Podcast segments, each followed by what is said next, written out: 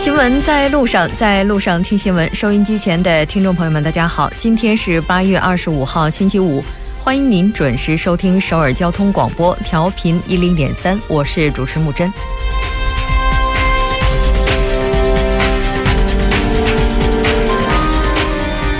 今天下午三星副会长李在镕的一审判决宣布行贿罪名成立， 判处其有期徒刑五年。 对此各界的看法呢也是意见不一， 有人认为五年的量刑过轻， 也有人认为类似的现象在大企业间并不罕见， 量刑过于严苛。 和此次案件本身相比， 更多人关注的是政府此举背后的深意， 铲除积弊。 那而借此是否能够扭转韩国充满矛盾的系统性问题是更多人的关切。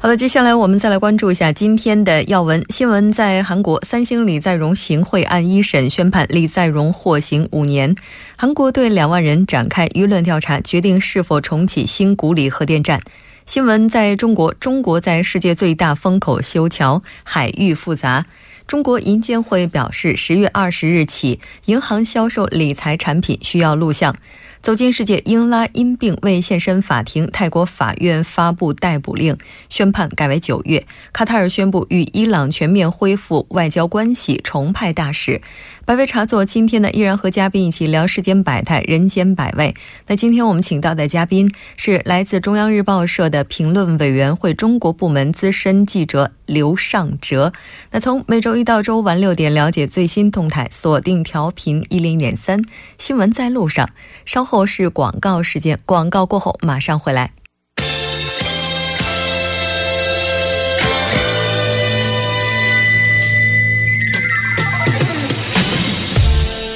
好了，欢迎回来。 接下来为您带来我们今天的新闻在韩国， 带您一起了解当天主要的韩国资讯。 那接下来马上连线本台特邀记者申海燕。 海燕你好。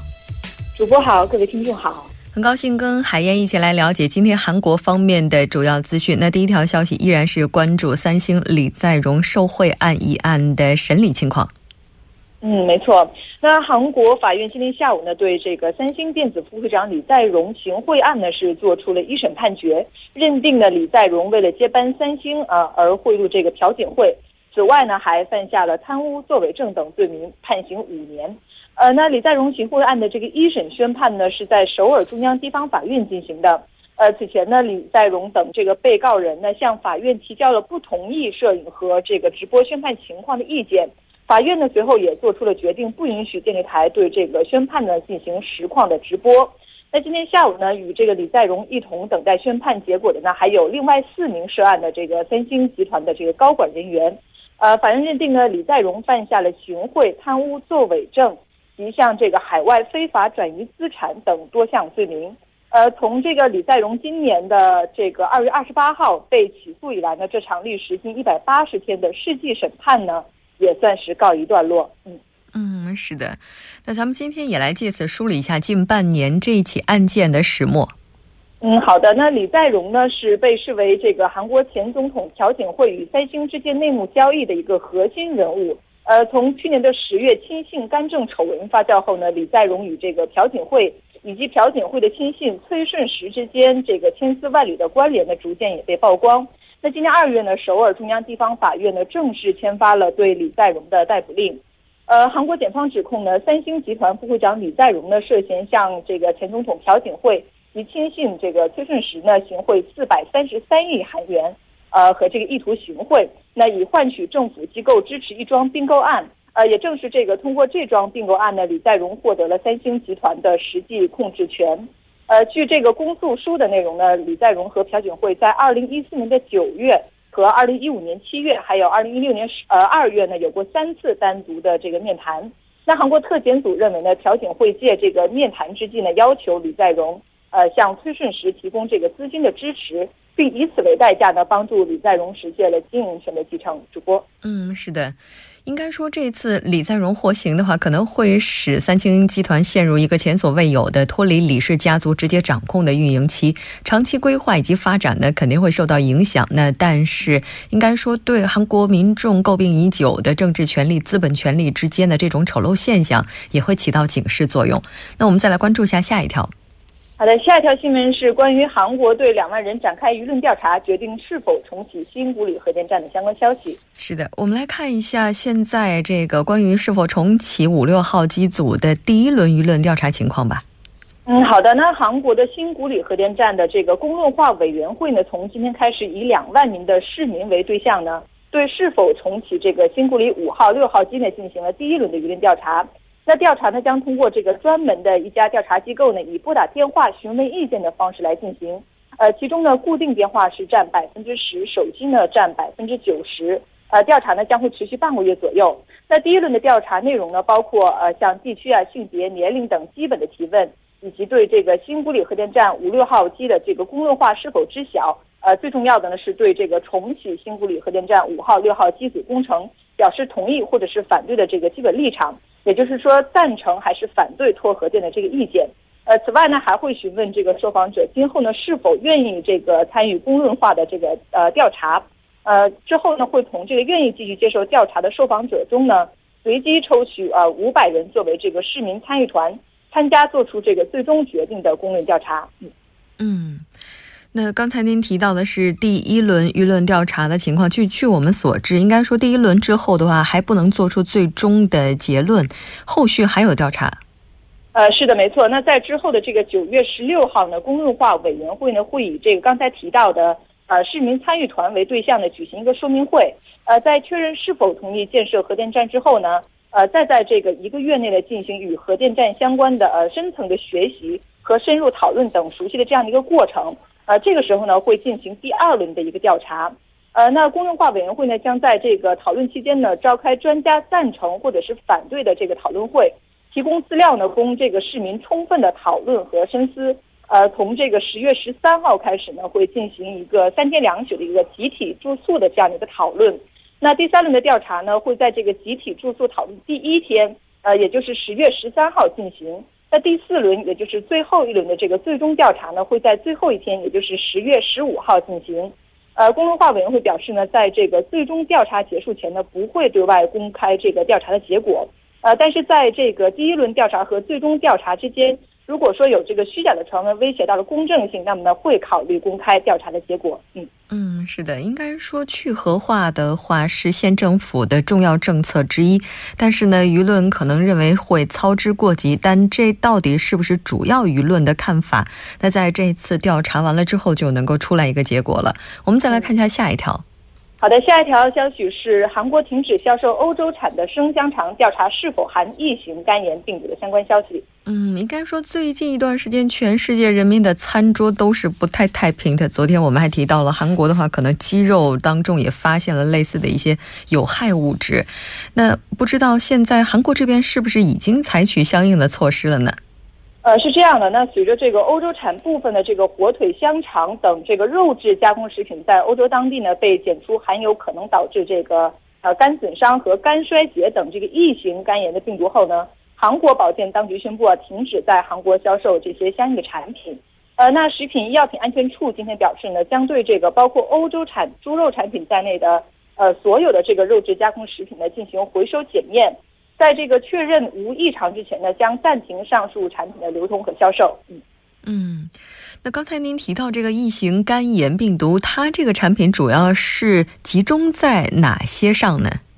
呃在这个欧洲被检出含异型肝炎病毒的产品呢，是呃需要在这个消费前烹饪以及及时的这个呃预包装火腿， 而不是这个市面上常见的加热后做成的这个火腿产品。 呃那近日呢从这个德国和荷兰等部分欧洲国家生产的这个生火腿呢是被检出了含有异型肝炎病毒。 呃需要注意的是呢，人类和动物呢都有可能感染和传播这种病毒。 呃其实这种病毒呢主要是在这个卫生环境比较落后的国家和地区呃产生的，通过食物和水来传播。 呃那这种病毒的症状呢包括像发烧、呕吐、腹痛， 呃小便颜色呢呈这个黄褐色，皮肤和眼睛变黄、疲倦等。呃，在极少数的情况下呢，它可能会导致这个肝衰竭，甚至是致命，呃，会呃可能会产生这种致命的影响。那食药署称呢，将加强对这个从欧洲进口的所有生肉加工食品的呃乙型肝炎病毒的这样一个检查。呃，另外呢，对以欧洲产的这个猪肉为原料啊、呃，没有进行加热和杀菌过程的食品呢，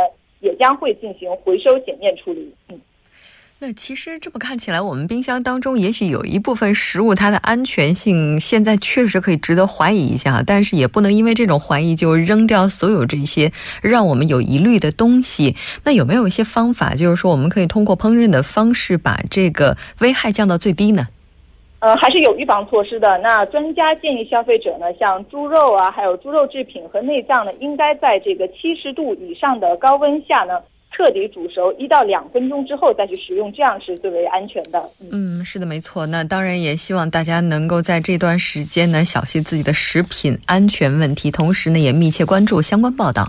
那非常感谢韩燕给我们带来这一期连线，我们下期节目再见。再见。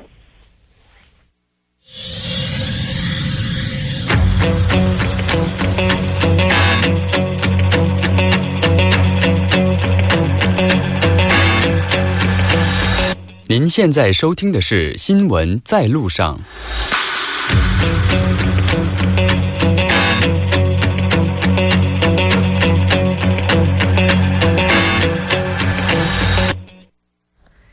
新闻在中国带您快速了解当天主要的中国资讯。接下来马上连线本台特邀记者王静秋。静秋你好。主播好，听众朋友们好。那很高兴跟静秋一起来了解今天中国方面的主要资讯。我们先来看一下第一条。好的，第一条呢，中国在世界最大风口修桥，海域复杂惊诧七位院士。嗯，是的。那刚才您提到了世界最大的风口，这个风口在中国的哪里呢？嗯，好的。那福建平潭海峡呢，是与百慕大、好望角齐名的世界三大风口海域，被称作剑桥禁区。那在八月的二十二日，随着起重船将重达一千三百五十吨的钢横梁放置到墩顶，平潭海峡公铁两用跨海大桥首片钢横梁架设成功，中国首座跨海公铁两用大桥再次进入公众的视野，成为焦点。成为关注的焦点。那平潭海峡公铁两用大桥呢，是于二零一三年的十一月开建。此外，在建的海峡公铁两用跨海大桥呢，是扶贫铁路的关键性控制工程，起源于起于福州的长乐市东下镇，经过人鱼岛、长屿岛等四座岛，到苏澳镇上的平潭岛。大桥全长十六点三四公里，是世界上最长、跨度最大的跨海峡公铁两用大桥，被称作施工难度最大的桥。主播，嗯，是的。而且呢，据我们所知，像中国这个平潭海峡呢，它也被称为是剑桥的禁区，也就意味着说它的施工难度是非常非常之大的。这个难点主要是在哪里呢？好的，那中铁大桥局平这个福州平潭铁路项目常务副经理张红星介绍到，那这座大桥的所在地是处于武夷山脉与台湾海峡之间，正处于一个喇叭口。那这里看似风平浪静，但突然一个浪涌上来，会将钢缆都扯断。福建省每年六成海上的事故都发生在这片海域。那近三年来，这里每年都会遇上台风。二零一五年至今已发生到已发生过十八场台风。在大桥施工的期间，王景王景全、郑接凯、郑接连等七位。中国工程院院士带着重点咨询项目海洋桥梁工程技术发展战略研究到访平潭大桥，院士们大为感叹其所处的独特海峡环境，无论是地质条件的复杂工程，还是大风、强浪、强涌、急流等海况略这个恶劣程度，都已远超已建成的东海大桥、杭州湾大桥、青海青岛海峡大桥以及在建的港珠澳大桥。尤其是流玻璃的影响，是常规长江等内梁内河桥梁的十倍以上。主播，嗯，是的。而且据我们所知呢，有效施工作业时间也是非常短的，因为在这一区域的话，可能每年这个高于七级以上的大风天气天数也是超过了两百天。那在这次的话，应该说中国大桥的科技工作者也是贡献了很多的智慧和力量。对，那为攻克复杂海域海峡大桥建设的这个技术难关呢，中铁大桥局成立了以中国工程院院士为首的技术专家组，统一组织协调指导大桥技术攻关和方案落实，并联合铁路总公司组织了化负责海域公铁两用大桥施工关键技术研究，恶劣海洋环境下大型桥梁工程建造技术研究，平潭海峡公铁两用大桥修建关键技术研究等多项科研课题。而目前正值高峰，大约有五千多人在十六公里长的作业线上全线铺开，海上还搭建起了五万九千平方米的钢平台，相当于八个足球场的大小。那平台上呢是有办公区、有生活区，这个钢筋的加工厂、海水淡化厂，六百多人在平台上生产和生活。那七位院士在他们的研究报告中指出，平潭海峡公铁两用大桥是中国在跨海峡大型公铁两用桥梁建设的首次探索。作为中国国内首座海峡公铁两用大桥，对中国的海洋桥梁技术发展具有极其重要的意义。主播，嗯，是的，从二零一三年开始施工，在今年八月二十二号的时候正式对这个桥梁进行架设，我们也期待它下一步的通车。我们再来看一下下一条。好的，下一条来自于银监会，十月二十号起呢，银行销售理财产品需要录像。主播，这个可能和之前的话，在中国发生了一些理财产品的一些非法事件有关系。我们来看一下这次具体的规定有哪些内容。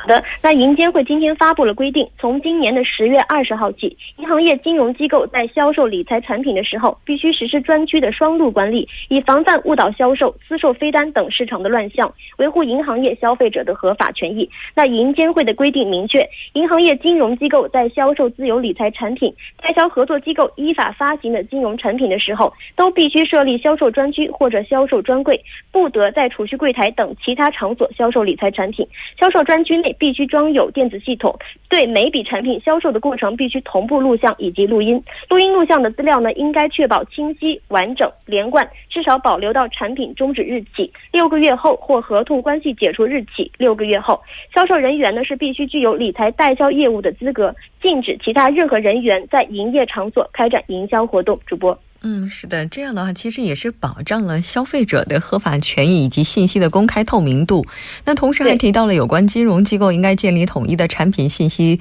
咨询查询平台，我们来看一下。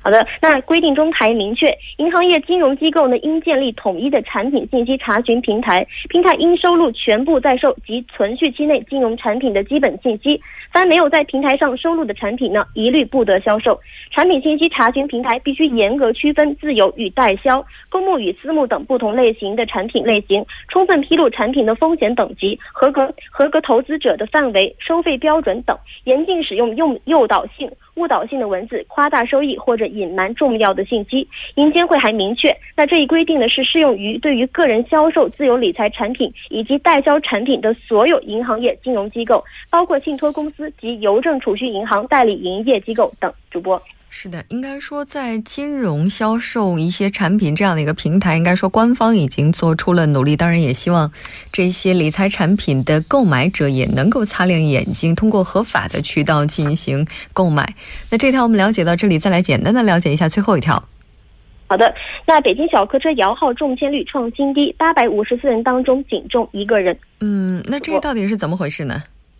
好的，那在今天上午呢，北京市小客车指标调控管理系统网站公布本期的申请情况。本期普通小客车指标申请个人共有二百八十五万九千两百个有效编码，示范应用新能源小客车指标申请个人共有四万四千八百零三个有效编码，那单位呢共有四千二百五十一个有效编码。那通过计算发现，本期个人普通小客车指标中签率仅为百分之零点一一七，相当于八百五十四个人当中中一个人。个人回和单位示范应用新能源小客车指标年度配额呢是已经用尽了，那通过审核通过的有效申请编码，按照规定将继续轮候配置。主播，是的，应该说在刚才提到的这条消息当中，新能源指标车年度配额用尽也应该算是一个好的消息了，代表它在消费者当中这个热度还是非常高的。好的，非常感谢静秋为我们带来这一期连线，我们下周再见。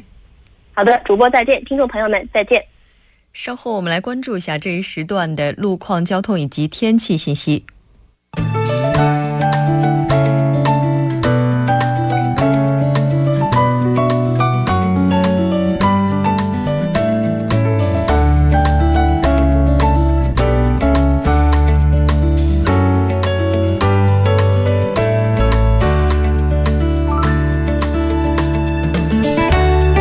晚上好， 今天是星期五， 这里是由尹月为大家带来今天的首尔市交通及天气情况。 现在是晚间六点二十一分， 我们首先关注一条来自首尔地方国土管理厅交通情报中心发布的一则通知。 那在今天下午五点十分左右， 在国土六号线南扬州巴塘三隧道的首尔方向 发生了关于 에스유브이 和小型私家车的交通事故。 那目前得到的消息是有 两名人员受轻伤， 周边设施物无障碍。 那目前交通是已经恢复了正常， 但是还是在这里提醒各位车主们小心驾驶。 好的，接下来关注一条交通管制的通知。 在北部干线路九里方向， 越林分岔口到木洞分岔口方向是有道路包装的施工作业， 受其影响呢， 单方向的两个车道中的一个车道是部分管制的。 该作业会一直持续到 九月十七日， 具体的时间段是从晚十点到翌日的凌晨六点。 好的，接下来再度关注一则目前发生的交通事故。 那在南部循环路探川一桥到永东大道的三城站方向进出口呢， 目前因施工作业而交通停滞。 接下来是在京釜高速公路釜山方向， 金湖分岔口附近的一二车道 同样发生了交通追尾事故。 那目前呢有工作人员正在处理作业当中， 后续两千米区间的路段是停滞不前。 好的，最后我们再度关注下今明两天的天气情况。 今天晚间至明天凌晨多云， 最低气温零上十九度； 明天白天晴有时多云， 最高气温零上二十八度。 好的，以上就是这一时段的天气与交通信息， 稍后我还会再回来。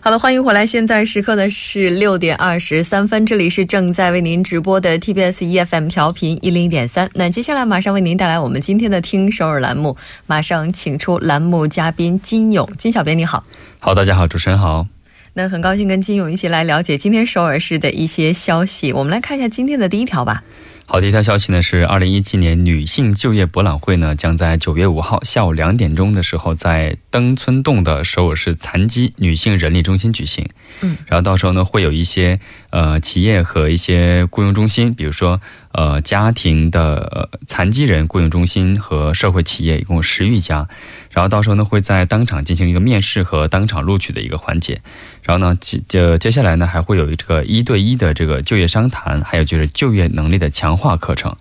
然后据了解呢， 参加的人员呢， 还可以在现场参加一些化妆啊， 或者是美甲， 还有一个叫做非常有趣的叫做就业就业塔罗牌， 还可以体验一些咖啡师这个体验等等。 嗯，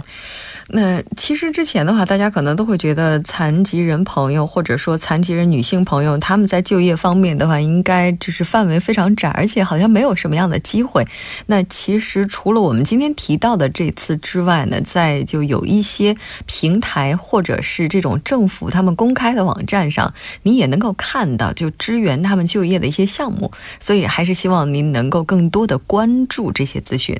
那我们再来看一下下一条。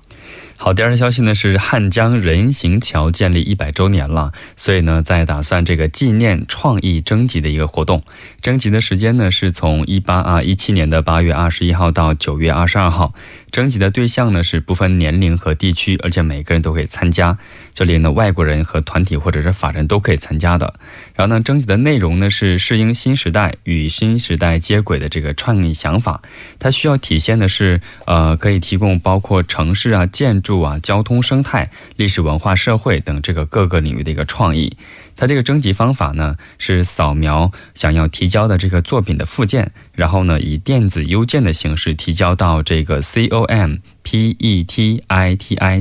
啊， competition at masilwide.com 啊， 这样就可以很长哈。 但是这个可以进行在这个官方网站可以咨询也可以啊。 嗯，是的。那这次的话，就是他对整个的格式也好，还有篇幅也好，有没有什么要求呢？呃这里有一个要求的，就是参加的这个申请书和作品说明书呢是 A三 纸的 两张以内， 然后呢提交的方案的是截止到 一七年的 九月二十二号的 下午五点钟。 然后呢市民投票呢也会进行针对咱们这个作品呢进行一个投票， 是在 二零一七年的 九月二十五号到 二十九号 呃， 在进行官方投票。 它的网站呢是在 h t t p 冒号双斜杠 n o d e u l 点 g r 啊 o r g 斜杠， 然后呢还会有个专家审查的一个环节啊，是 十七年的 九月二十九号， 然后呢最后会公布一个作品是 九月 呃 十月的二号。 我觉得最感兴趣的应该就是这个奖项了哈奖项， 第一等最优秀奖呢是一件， 是有 五百万韩币， 然后呢优秀奖是两件， 是各 一百万韩币， 然后呢还会有一个鼓励奖是 五十万韩币， 一共是五件， 然后呢还有是人气奖五件， 还有是各 十万韩币。 嗯，哎但是他这个作品的话主要应该是美术作品吧， 应该不是比如说像什么文章啊什么的，他这个作品应该是一种艺术创作吧。 嗯，对，应该是这样的。 嗯，如果您要是还有其他的一些疑问的话，也可以登录官方网站进行更加详细的查询。 我们再来看一下最后一条。 好，最后的消息呢是我们都知道高尔夫运动呢都是一个比较昂贵的一个运动项目哈， 但是首尔市呢开始招募这个家庭公园 高尔夫的一个课堂， 这里叫做什么叫做家庭的公园高尔夫课堂呢， 就是把公园和高尔夫结合到一起， 然后利用这个公园的 呃 大概 三千到 呃 三千到四千平方米的这个公园面积， 然后制作成一个高尔夫球场。 然后呢课堂开课的时间呢是从 九月的九号 开始， 每周六和每周日， 然后呢每次呢最多可以参加的是 十八组的这个家庭， 然后呢预计呢一共会举办七次。 然后呢这里呢费用是非常的便宜哈， 每个人只有 一万韩币左右。 然后呢招募的时间呢是从 二十八号到 九月的三号， 然后网站呢是在 h t t p 双斜杠 三 w 点 seoul sports 点 o r 点 k r 就可以了。 嗯，是的，高尔夫球的话好像在韩韩国社会对它的认识就是一项贵族运动， 而且它这个场地使用费也是相当高昂的， 那能够花 一万韩币， 并且能够在公园里面打高尔夫球， 这个机会应该是很难得的， 您不妨去参与一下。 而且呢可以和其他的 十七组家庭一起来 进行一个比试啊什么的， 应该也能够增进相互之间的了解了。 好的，非常感谢金小编为我们带来这期节目，我们下周再见。好，再见。稍后半点过后马上回来。